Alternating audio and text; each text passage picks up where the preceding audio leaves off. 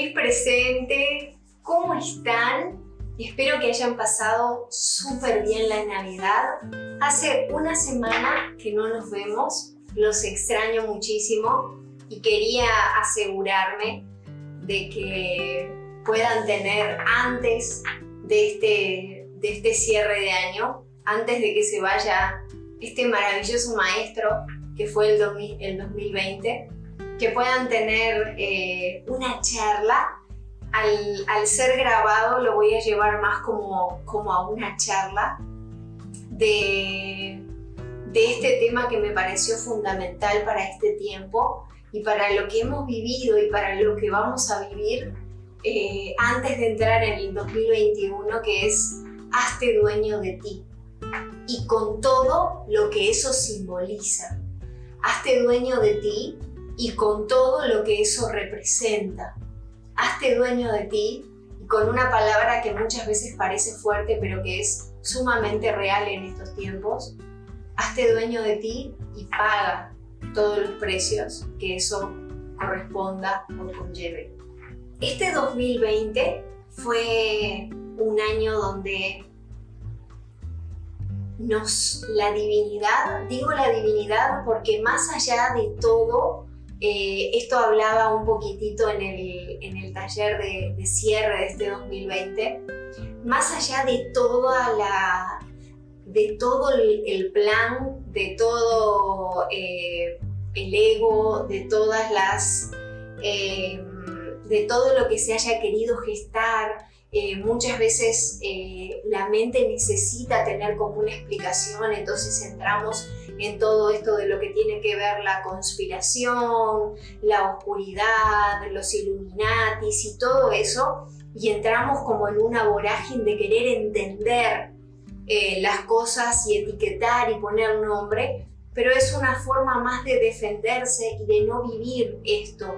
Cuando nosotros entramos en, algún, en alguna especie Eh, de identificarnos con, sea con una religión, sea con una, una clase política, sea con un ideal, eh, sea con, con, con una especie de revolución, donde sea, no estamos viviendo y no estamos aceptando las cosas como son.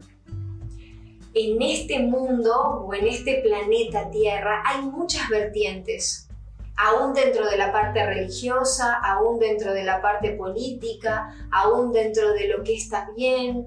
Eh, muchas veces yo veo y es como que se nos venden una idea de no te depiles eh, porque es antinatural, pero esas mismas personas que te están dando el mensaje de no te depiles porque es antinatural, tienen el pelo de rosado, tienen piercing, tienen tatuajes y me pregunto, ¿y eso es natural? Y con esto no estoy diciendo que no está mal eh, teñirse el pelo, porque yo me lo tiño, ponerse piercings, porque yo lo tengo, o hacerse un tatuaje, porque también lo tengo, pero ¿de qué estoy hablando o a qué voy? Un poquito esto de la coherencia, de que haya una coherencia entre, el, entre lo que es el credo y lo que creo y lo que co-creo. ¿Se entiende? Entonces, cuando uno entra a elegir bandos o cuando uno entra a querer etiquetar eh, desde, la, desde la conspiración o desde todo lo que, que, que puede ser verdad o no, en realidad eso, hay muchas cosas que sí, digamos, la industria muchas veces farmacéutica no está pensando en el bienestar del paciente, entonces hay muchas cosas que sí pueden llegar a coincidir. Pero cuando yo me empiezo a fijar afuera o a querer justificar o salvar algo de afuera, me estoy olvidando de mí, me estoy olvidando de lo que esto está haciendo en mi presente, de cuáles son los cambios que yo tengo que hacer. Siempre decimos como es adentro es afuera. Entonces, si hay algo que está haciéndole mal a mi cuerpo, soy yo la que tengo el poder de hablarle a mis células. Soy yo la que tengo el poder. Y esto es lo que el dos mil veinte nos ha traído. Como eh, nos ha llevado a, a, a un estado de vulnerabilidad. se han movido muchas cosas. Eh, hemos estado, o después de todo lo que han pasado, aún eclipses, aún eh, solsticios, eh, lunas llenas, eh, todo lo que se ha movido, la estrella de Belén, esa conjunción de Júpiter y Saturno que fue visible al ojo humano, o sea, se están movilizando tantas cosas, nos están despojando tantas creencias, nos están sacando tantas barreras. ¿Para qué? Para mostrarnos vulnerables. Y no es una, no es una elección, ¿se entiende? Más allá de todo esto, conspiración o no, verdad o no, sistema que se favorece, otro que no se favorece. Más allá de todo esto, ley, aborto, no aborto, se tiene, no se tiene, se casa, no se casa. Todas estas cosas que han salido en este dos mil veinte tan fuerte, están vinculados al hecho de poder volver como una especie de origen. Y más allá de todo lo que el hombre pueda llegar a entretejer, o más allá de cualquier decreto o cualquier veredicto que el hombre pueda llegar a dar, está en la mano de la divinidad. Hay un, hay un bien superior, hay algo que rige, que mueve, que hace que los átomos de esta mesa se queden. Entonces, más allá de todo, yo puedo llegar a ver el plan de la divinidad. O puedo, llevar a, puedo llegar a ver hacia dónde nos quieren llevar. O qué simboliza todo esto. Y por sobre todas las cosas, porque la divinidad no entiende algo de lo que es eh, petición o... La divinidad lee intenciones, la divinidad no lee sacrificios, la divinidad eh, lee vibración.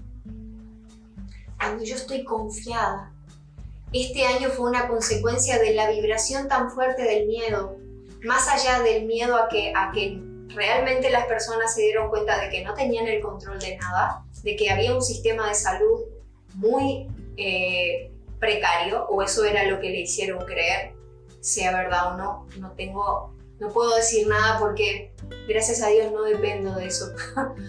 Entonces, más allá de lo que las personas puedan llegar a ver lo que era su estandarte de Ministerio de Salud, Trabajo, Economía, ¿qué va a pasar? Se dieron cuenta que no estaban al control de nada.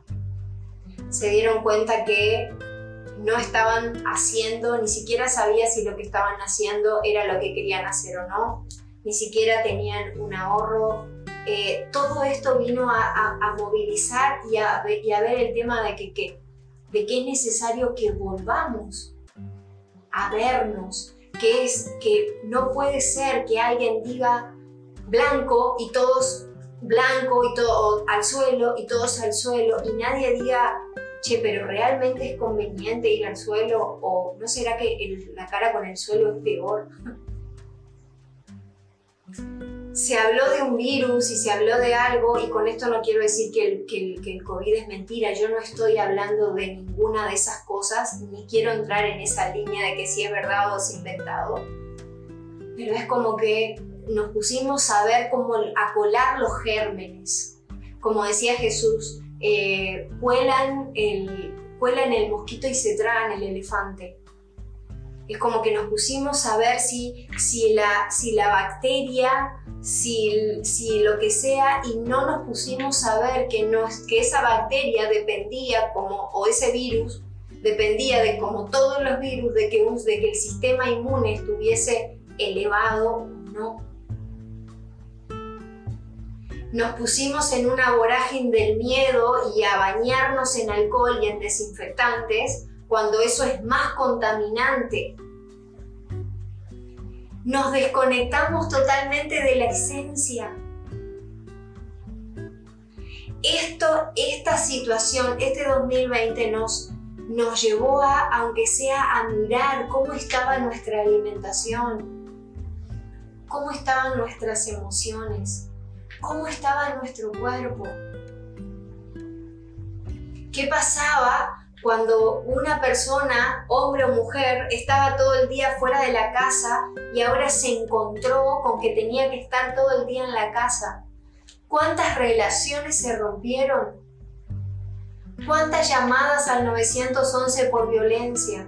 Este año no hubo tantos accidentes de motos, pero hubieron novecientos y pico de llamadas al nueve once por violencia doméstica, porque tuvieron que aguantar al bestia.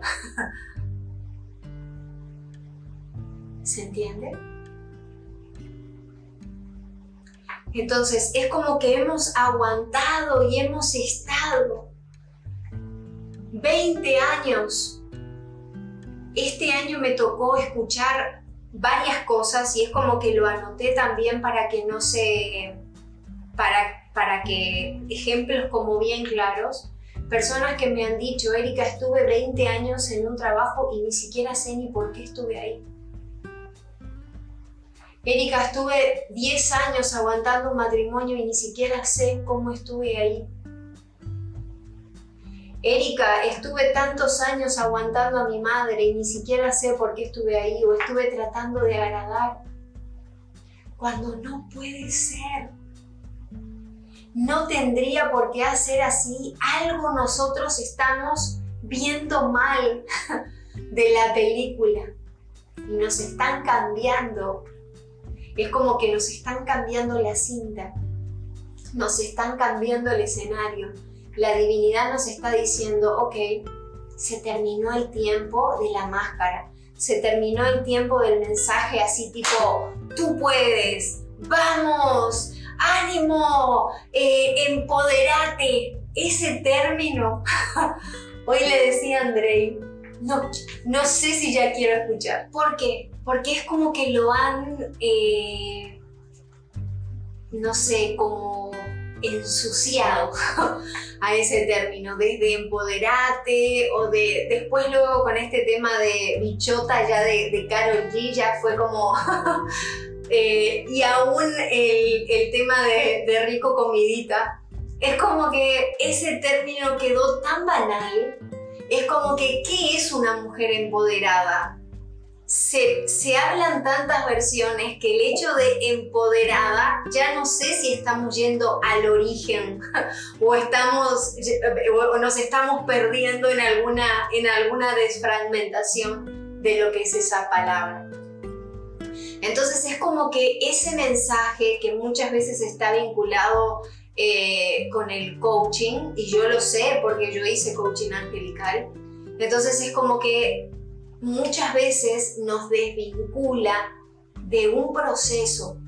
Yo hoy puse, justamente vinculado a eso, a lo que íbamos a hablar hoy en el Instagram, es como que eh, ver historias de Instagram o escuchar videos motivacionales por Instagram o eh, seguir a motivadores en Instagram, eso no es ir a terapia. Guarda cuando nosotros a la espiritualidad eh, le ponemos como, como, como ciertos sobrenombres o creemos que la espiritualidad son estas cosas, cuando eso no es espiritual.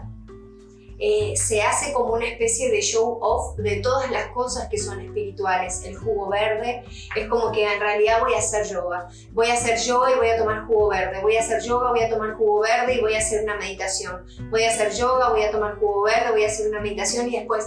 Y es como que estamos siempre buscando algo más que no va a llegar nunca porque estamos trabajando en la, superfic- en la superficialidad. Y podemos llenar y empapelar las, las paredes con frases afirmativas. Y guarda que yo soy fan de las frases afirmativas, pero cuando las frases afirmativas encuentran un terreno fértil, cuando yo cambié la creencia, cuando yo me fui a la profundidad. Miren, ir a la profundidad no es un proceso romántico. Y en el último Temazcal eso se vio, o sea... Muchas personas fue como que el, el, derrum, el abrirse como la coraza no fue tan lindo muchas veces. Es que así es el proceso de sanación. Pero después se ven los cambios. Este dos mil veinte nos dejó la sensación de ¿qué voy a hacer con mi vida? ¿O qué hice con mi vida? ¿qué hice con mi cuerpo? Muchas personas resonaron en esto de no sé ni qué, ni qué es mi cuerpo. Eh, muchas personas resonaron con el hecho de no sé si, eh, no sé qué, qué es lo que tengo que hacer. Muchas personas resonaron con el hecho de no sé ni hacia dónde voy a ir. Y eso, eso es perfecto. ¿Por qué? Porque empieza una nueva etapa, una nueva etapa de finales. Es un nuevo tiempo donde todos los procesos están acelerados, es un nuevo tiempo donde las cosas cambian y cambian muy rápido, donde se vienen grandes cambios. Ahora, para que estos grandes cambios sucedan, tiene, todo se basa en una pregunta que es ¿qué, qué hice con mi vida? ¿O cómo lo hago por mí? A todo esto, ¿cómo lo hago por mí? ¿Cómo me hago dueño de mí? Eh,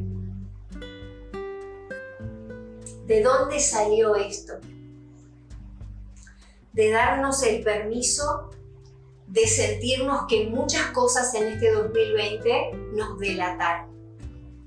Es como que se dio el, el hecho de que muchas personas en este tiempo era como que detonó esto y dije todo lo que tenía que decir y le puse, es como que me cansé, me salió la, no sé, me salió la india o me salió la loca o me salió que sea y aproveché y le dije, le canté las cuarenta, como decía mi abuela. O es como que ciertas, venía aguantando ciertas actitudes y de la noche a la mañana es como que me cansé y rompí todo. O dije eso que tenía acá atragantado. Es como que este dos mil veinte la divinidad sacó el filtro. ¿De qué? De todo eso que teníamos podrido. ¿Se entiende? Hay personas que me dicen, Erika, tengo miedo de que, no sé, de que, en un est de que esté volviendo para la ansiedad. Es que la mente necesita etiquetar.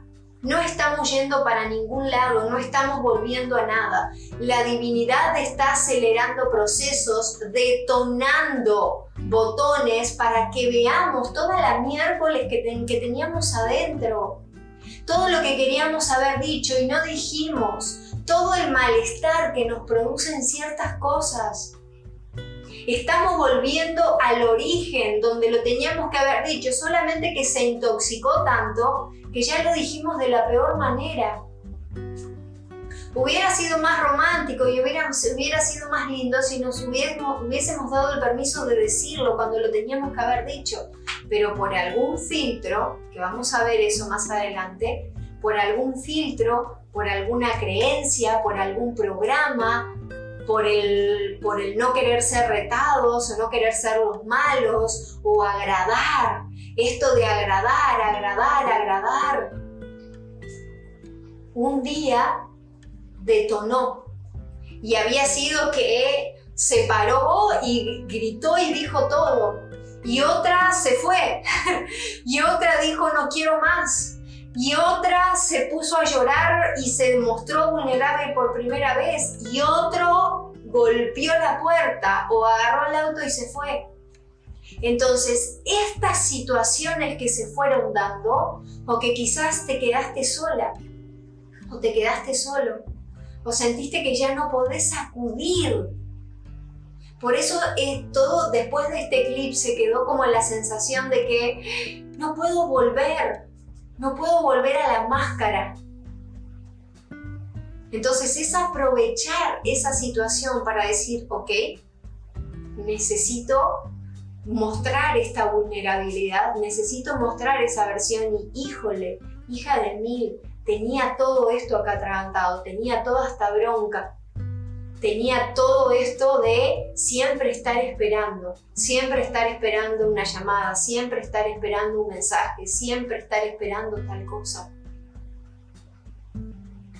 Yo en este dos mil veinte me di cuenta de que muchas personas, es como que eh, dentro de, dentro de un rol, eh, esperaban que yo sea como eh, el medio y no el medium, porque es, esa, esa es mi profesión, pero el medio es como que, y vos, Erika, no hiciste nada, es como que no, no, no ayudaste a, a, a pegar algo. Es que yo, mi misión de vida no es ser la gotita. ¿Se entiende? Es como que, bueno, pero vos sos la que siempre perdona. Claro, yo perdono, pero perdono por mí. ¿Se entiende? Por mí. No para que otras cosas a, sucedan a través de mi perdón. Entonces, este fue un año donde a mí me llevó a decir las cosas, a ser sincera.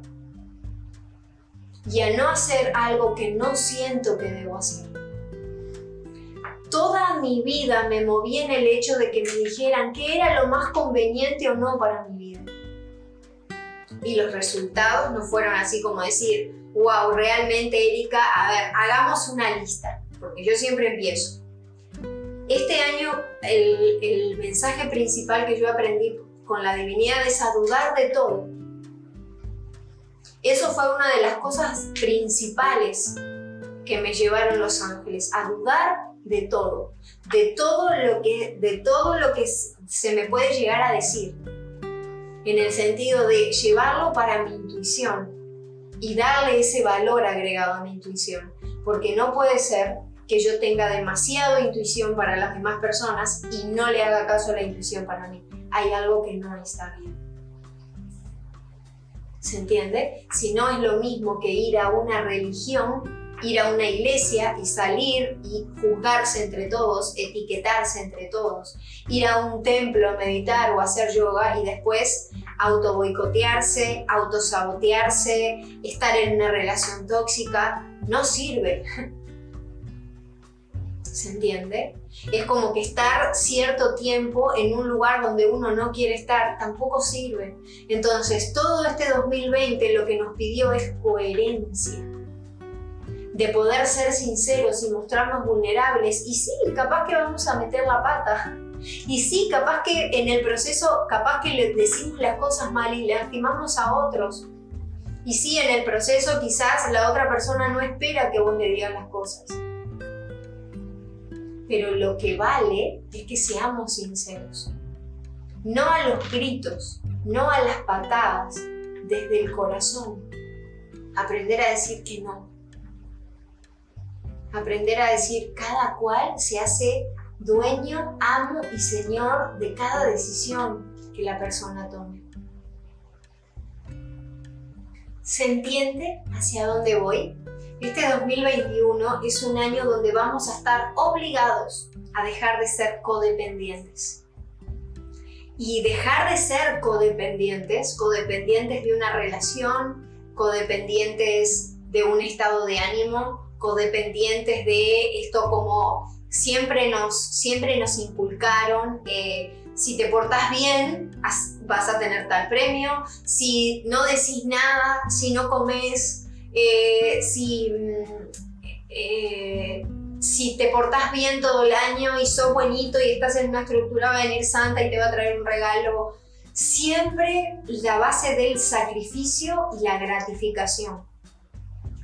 No es tan fácil salir de ese muro de sacrificio, porque fui, recibimos nuestra gratificación, pero nos perdimos.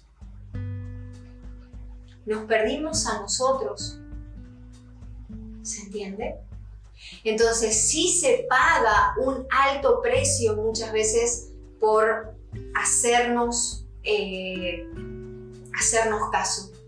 Sí se paga un alto precio por elegirnos. Sí se paga un alto precio por ser sinceros. Sí se paga un alto precio por hacer los cambios.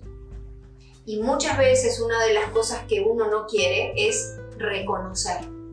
Hay personas que dicen, no puedo entender. ¿Por qué? Porque entender es reconocer. Reconocer que esperabas, reconocer que te dolió, reconocer que te sentís una miércoles al lado de tu pareja o que te sentís una miércoles a la hora de pensar en tu visión de vida. Entonces es más fácil desde el orgullo y desde el ego y desde todos los filtros que nos pusimos decir, no entiendo. O esta parte no la puedo entender, o hago otra cosa. ¿Ok? ¿ok? Es necesario sacar todas las máscaras. Este año dos mil veintiuno va a ser el año de la autenticidad y de la transparencia. Lo voy a decir de nuevo. Este dos mil veintiuno es el año de la autenticidad y de la transparencia. Cuantas más máscaras se hayan aferrado, y máscaras puede ser religiosas, máscaras puede ser... Eh, eh, de, de, eh, hay personas que me dicen, yo le digo que la quiero, pero le digo porque decirle que no lo quiero es entrar en quilombo. ¿Quilombo para quién? Quilombo para uno. Es que parece una cosa de locos. Tendría que ser lo más fácil, pero es lo más difícil ser sinceros. Es necesario sacar las máscaras, es necesario o es posible la libertad. Es posible confiar, es posible aceptar desde el corazón toda la vulnerabilidad que hay que sentir. Por más que la mente diga, ¡ah, nos vamos a morir! Por más que los programas digan, no, sentirse vulnerable, no, eh, no, no demandes, eh, pareces ahí como un perrito que está demandando. Pero perdón, no es demandar, es decir lo que uno siente. Mientras uno no dice lo que uno siente, pues cada vez que estemos en un lugar donde la estructura no puede estar, como por ejemplo el periodo menstrual, vamos a estar como felpudos. O cada vez donde nos sentamos inseguros, vamos a estar como felpudos. ¿Por qué? Porque no nos permitimos sentirnos vulnerables. Porque no podíamos andar mendigando. ¿Qué es andar mendigando? ¿Andar diciendo quédate conmigo es mendigar? ¿Tan mal estamos? Estamos llenos de máscaras religiosas, sociales, políticas, físicas. Yo me acuerdo que eh, mi abuela siempre me decía, párate bien, sentate bien, levanta la cabeza, hundí la panza. Y yo estaba tratando de respirar con el hundí la panza, párate bien, no comas así, no... Hasta, hasta cómo respirar, o sea, cómo no respirar, te decían. ¿Cómo después nos vamos a mirar y mirar en el espejo y vernos linda? ¿Qué pucha ni? No, ¿dónde, dónde se va a sacar eso? Si tenemos que estar en pose, que no se vea la panza, que no se vea la papada, que el brazo. Y yo soy la primera que miro una foto y empiezo a decir la papada, que salió de abajo, que salió de arriba, que salió del costado. Este fue un año donde a través de todo lo que pasó, lo, a, a, digamos al final del año me encontré con que no era mi cuerpo. No pude hacer la cantidad de ejercicio que yo solía hacer. Y para, una, para alguien que hace pilates, dejar el pilates muchas veces es que se caiga todo.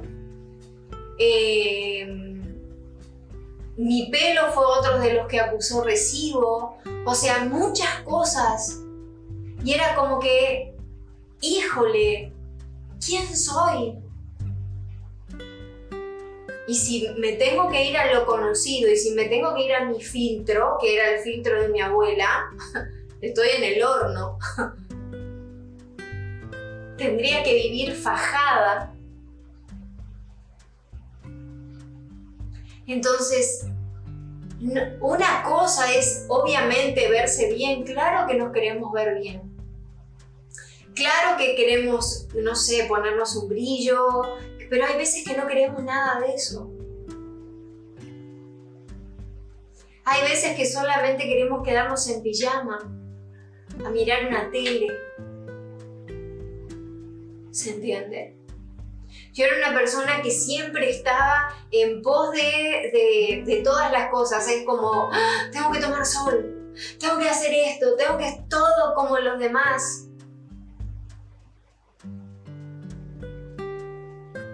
Sí y no. ¿Se entiende? Las cosas que uno haga, las haces por vos. ¿Querés casarte? Hacelo por vos. ¿No te querés casar? No te cases. ¿Querés tener hijos? Hacelo por vos. ¿No querés tener hijos? No los tengas. Hay personas que me dicen, Nérica, llegué a los treinta y, y como si fuese la carrera del tiempo. Cuando hay personas que a los cuarenta y dos años tuvieron hijos, no se les fue ningún tren. Hoy en día se pueden congelar óvulos, se pueden hacer muchas cosas por si, se te, si tanto crees que se te va el tren. Pero es mejor sentarse a, a, a llorar eh, limosnas y a autoflagelarse y a seguir con el filtro de que mi vida es una mierda antes de hacer los cambios.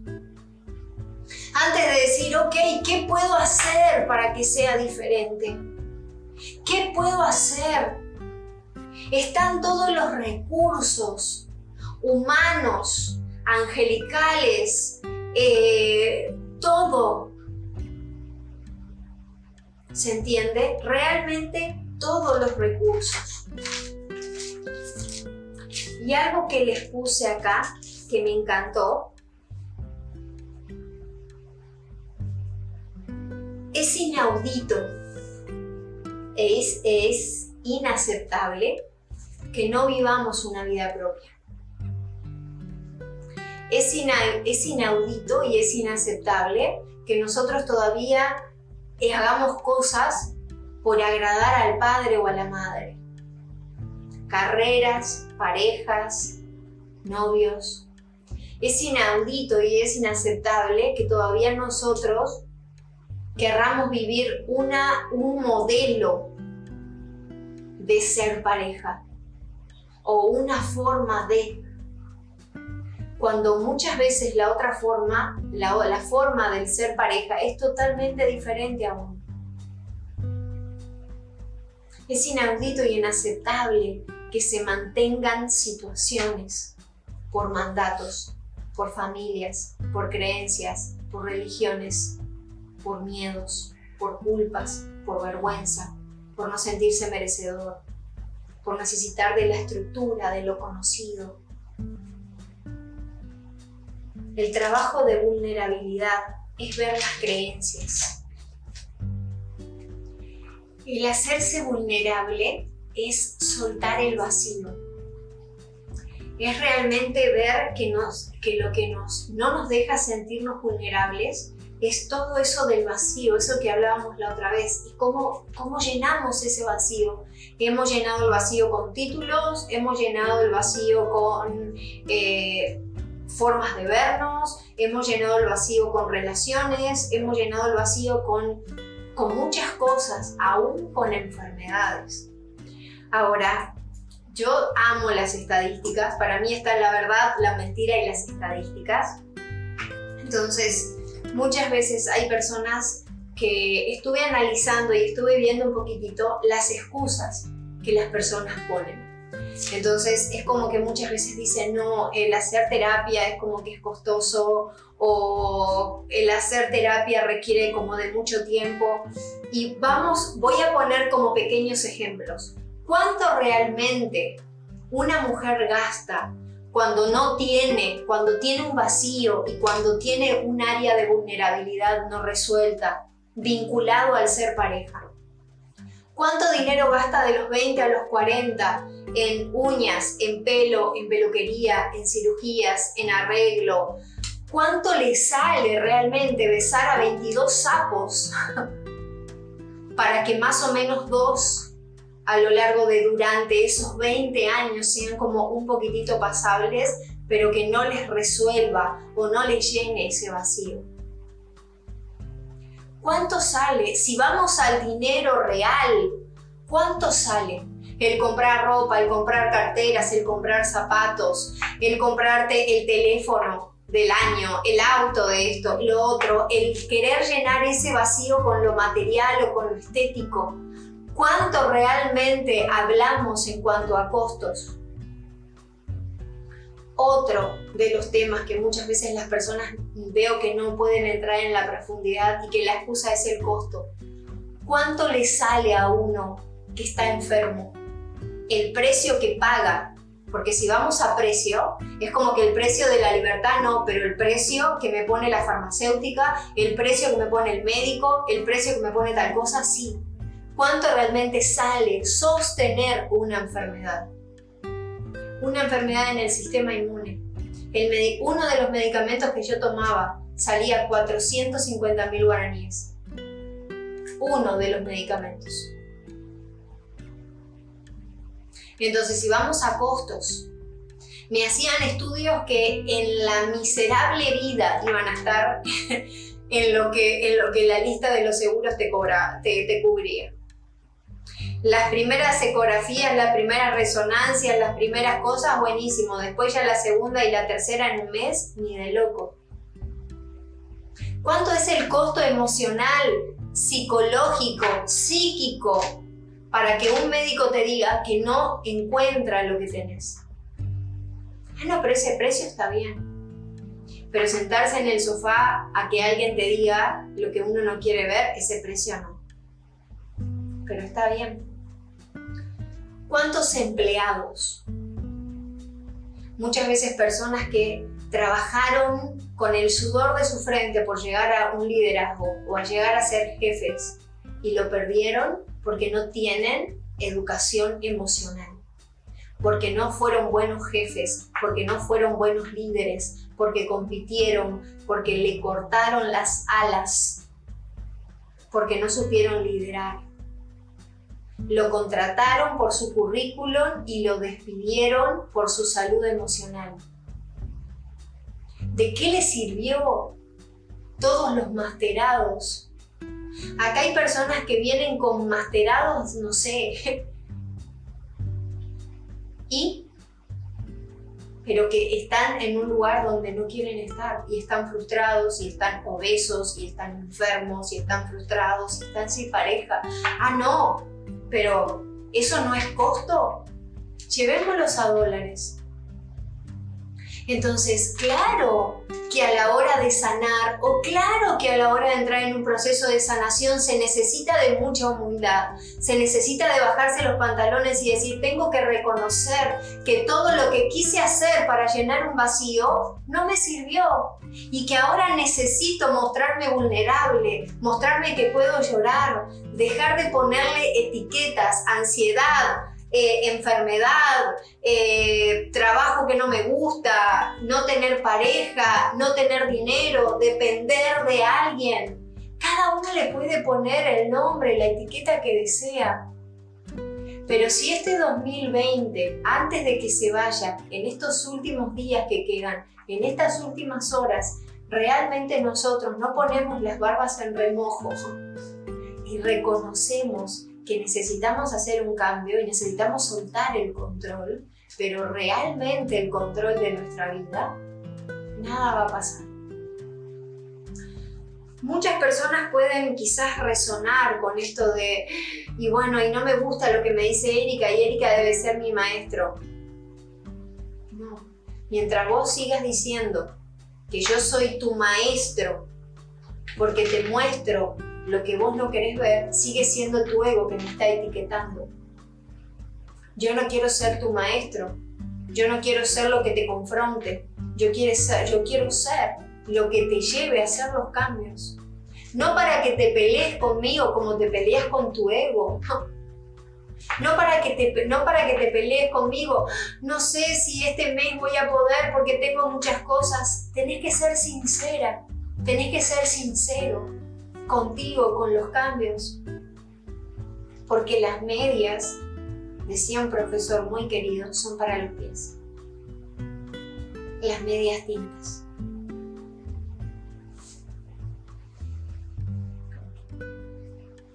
¿Realmente es costoso la terapia? Si vamos a hablar de todo esto que estuvimos hablando, no, pero para la mente que tiene que ir al vacío, la mente no entiende, pero está aterrada. Entonces, claro que va a ser costoso. Claro que va a ser un tiempo que no se tiene. Claro que va a ser un alto precio que no se quiere pagar. Pero no, te puedo asegurar que no va a ser más como que el que la esclavitud y el vacío te va a hacer pagar. Y con esto no estoy maldiciendo a nadie, mucho menos. Solamente estoy sacando pequeñas excusas de la mente. Cuando a la mente le dicen vamos al desierto, vayamos a el ejemplo de lo que eran los egipcios. Latigazos, esclavos, eran esclavos. Tenían la mentalidad de esclavos y se encontraron con el desierto. Les caía maná del cielo. Eso es una metáfora, hermosos míos. Tomémoslos como una metáfora. No vayamos a si fue verdad o no fue verdad, que se abrió, que no se abrió, que comieron, que cómo era el maná, que cómo no era. Vayamos a lo metafórico de la Biblia. Ni aun si te caen cosas de arriba, vas a poder salir en el desierto cuando la mente no conoce. La mentalidad de los esclavos que eran, hacían tal cosa, tiempo por dinero. Sudaban y dormían, estaban en una cucha, cómodo, lo conocido, lo que la mente conocía, la estructura. Ahora, ir al desierto es ir a algo que no conocen.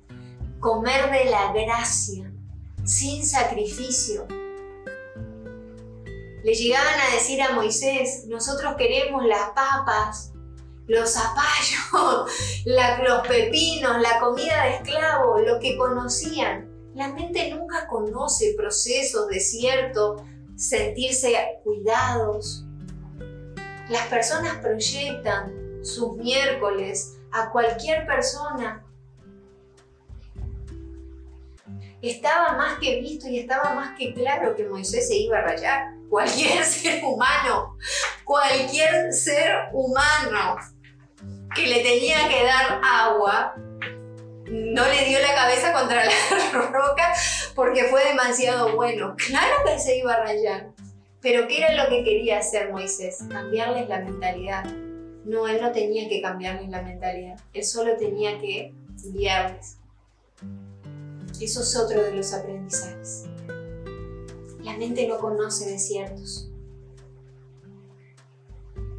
Yo espero que con esta clase realmente te puedas ver, puedas ver a qué desierto te está costando entrar. Ahora, ¿por qué les dije que la niña o el niño va a ser el pasaporte, va a ser el pase V I P o ese ticket para poder hacer los cambios que necesitamos hacer o empezar a hacer los cambios que necesitamos hacer? Para la niña o para el niño interior, pasarla mal tenía su recompensa. En el sentido de no la pasaba bien, no estaba cómodo, no estaba tranquilo, pero tenía su recompensa. Nos peinaban con ese cepillo de alambre para que el pelo estuviese más lacio, pero teníamos nuestra recompensa. Eh, hacíamos cosas que no queríamos hacer, pero teníamos nuestra recompensa. No decíamos lo que queríamos decir por la recompensa. El no ser, el desconectarnos, el no hacerlo por nosotros mismos, recibimos la recompensa. Eso generó una mentalidad de esclavo. Esa mentalidad de esclavo, de no hacer las cosas que queremos por una recompensa, hace que quizás no tengas pareja, quizás no tengas dinero, quizás las personas te abandonen. Eh, quizás necesites castigar a tu pareja por lo que pasó tiempo atrás. Quizás te sientas como que no sabes ni qué es lo que te gusta hacer, ni hacia dónde disparás, ni cuál es tu misión de vida. Entonces, el empezar. Y hay un escritor que a mí me encanta, que él siempre pone con esto de la mente inconsciente o de los programas del niño o de los filtros, como el tigre y la liebre. Muchas veces hay una pareja y él es tímido o él quizás no demuestra las cosas como vos lo haces, o quizás no te dice las cosas como vos lo esperás, pero te ama. y te ama con toda su vida y te ama con todo su ser. Entonces estás for, desde ese filtro de niña, desde ese filtro, desde la necesidad de que quizás tu niña leyó que las personas no estaban como vos querías, o que no eras válido, o que no eras válida, o que no eras visto, o que no eras reconocido, lo que él te da es poco. Y acá donde empieza esta sensación de no hizo nada o no hace nada, siento que no me quiere y necesito aniquilarlo. Empieza el filtro de la rabia, empieza el filtro de necesito que me quiera, necesito que me, me, me sonría, necesito que no esté con cara de culo, necesito que, que haga las cosas. Y cada uno va a hacer lo que quiere hacer. Y por otro lado, ese hombre también empieza con los filtros y las proyecciones de que, de posiblemente la madre, se espera algo de mí, nadie, se, nadie me ve, tengo que ser alguien que no soy. Mejor hago lo que hago en lo que soy bueno. Entonces, na- las personas no van a vivir la vida como nosotros lo hacemos. ¿Quién somos nosotros para juzgar o para etiquetar o para lastimar a alguien de frío, de fría, de que, de que tiene cara linda o cara fea, de que demuestra o no demuestra? ¿Quiénes somos? Uno en la Navidad puede saltar, colgarse del techo con la araña y todas las cosas, y otro puede estar sentado disfrutándolo. ¿Quién dice que, que, que tiene vida el que salta y el que no tiene vida es un amargado? ¿Quién lo dice? Ay, él es tan bueno y ella es una zorra. Ay, él es tan bueno y ella es una manipuladora. ¿Quién etiqueta? Son los filtros. Ahora, las personas que hacen para no reconocer que son tiranos o tiranas, para no reconocer que están esperando que la persona que esté a tu lado sea como uno quiere, los borra. Pero el filtro sigue estando. Y vuelve la proyección. Porque necesitamos ser humildes. En este dos mil veintiuno necesitamos ser humildes y reconocer, esperaba de vos, espero que bailes toda la noche como yo bailo, espero que estés sonriendo como todos sonríen.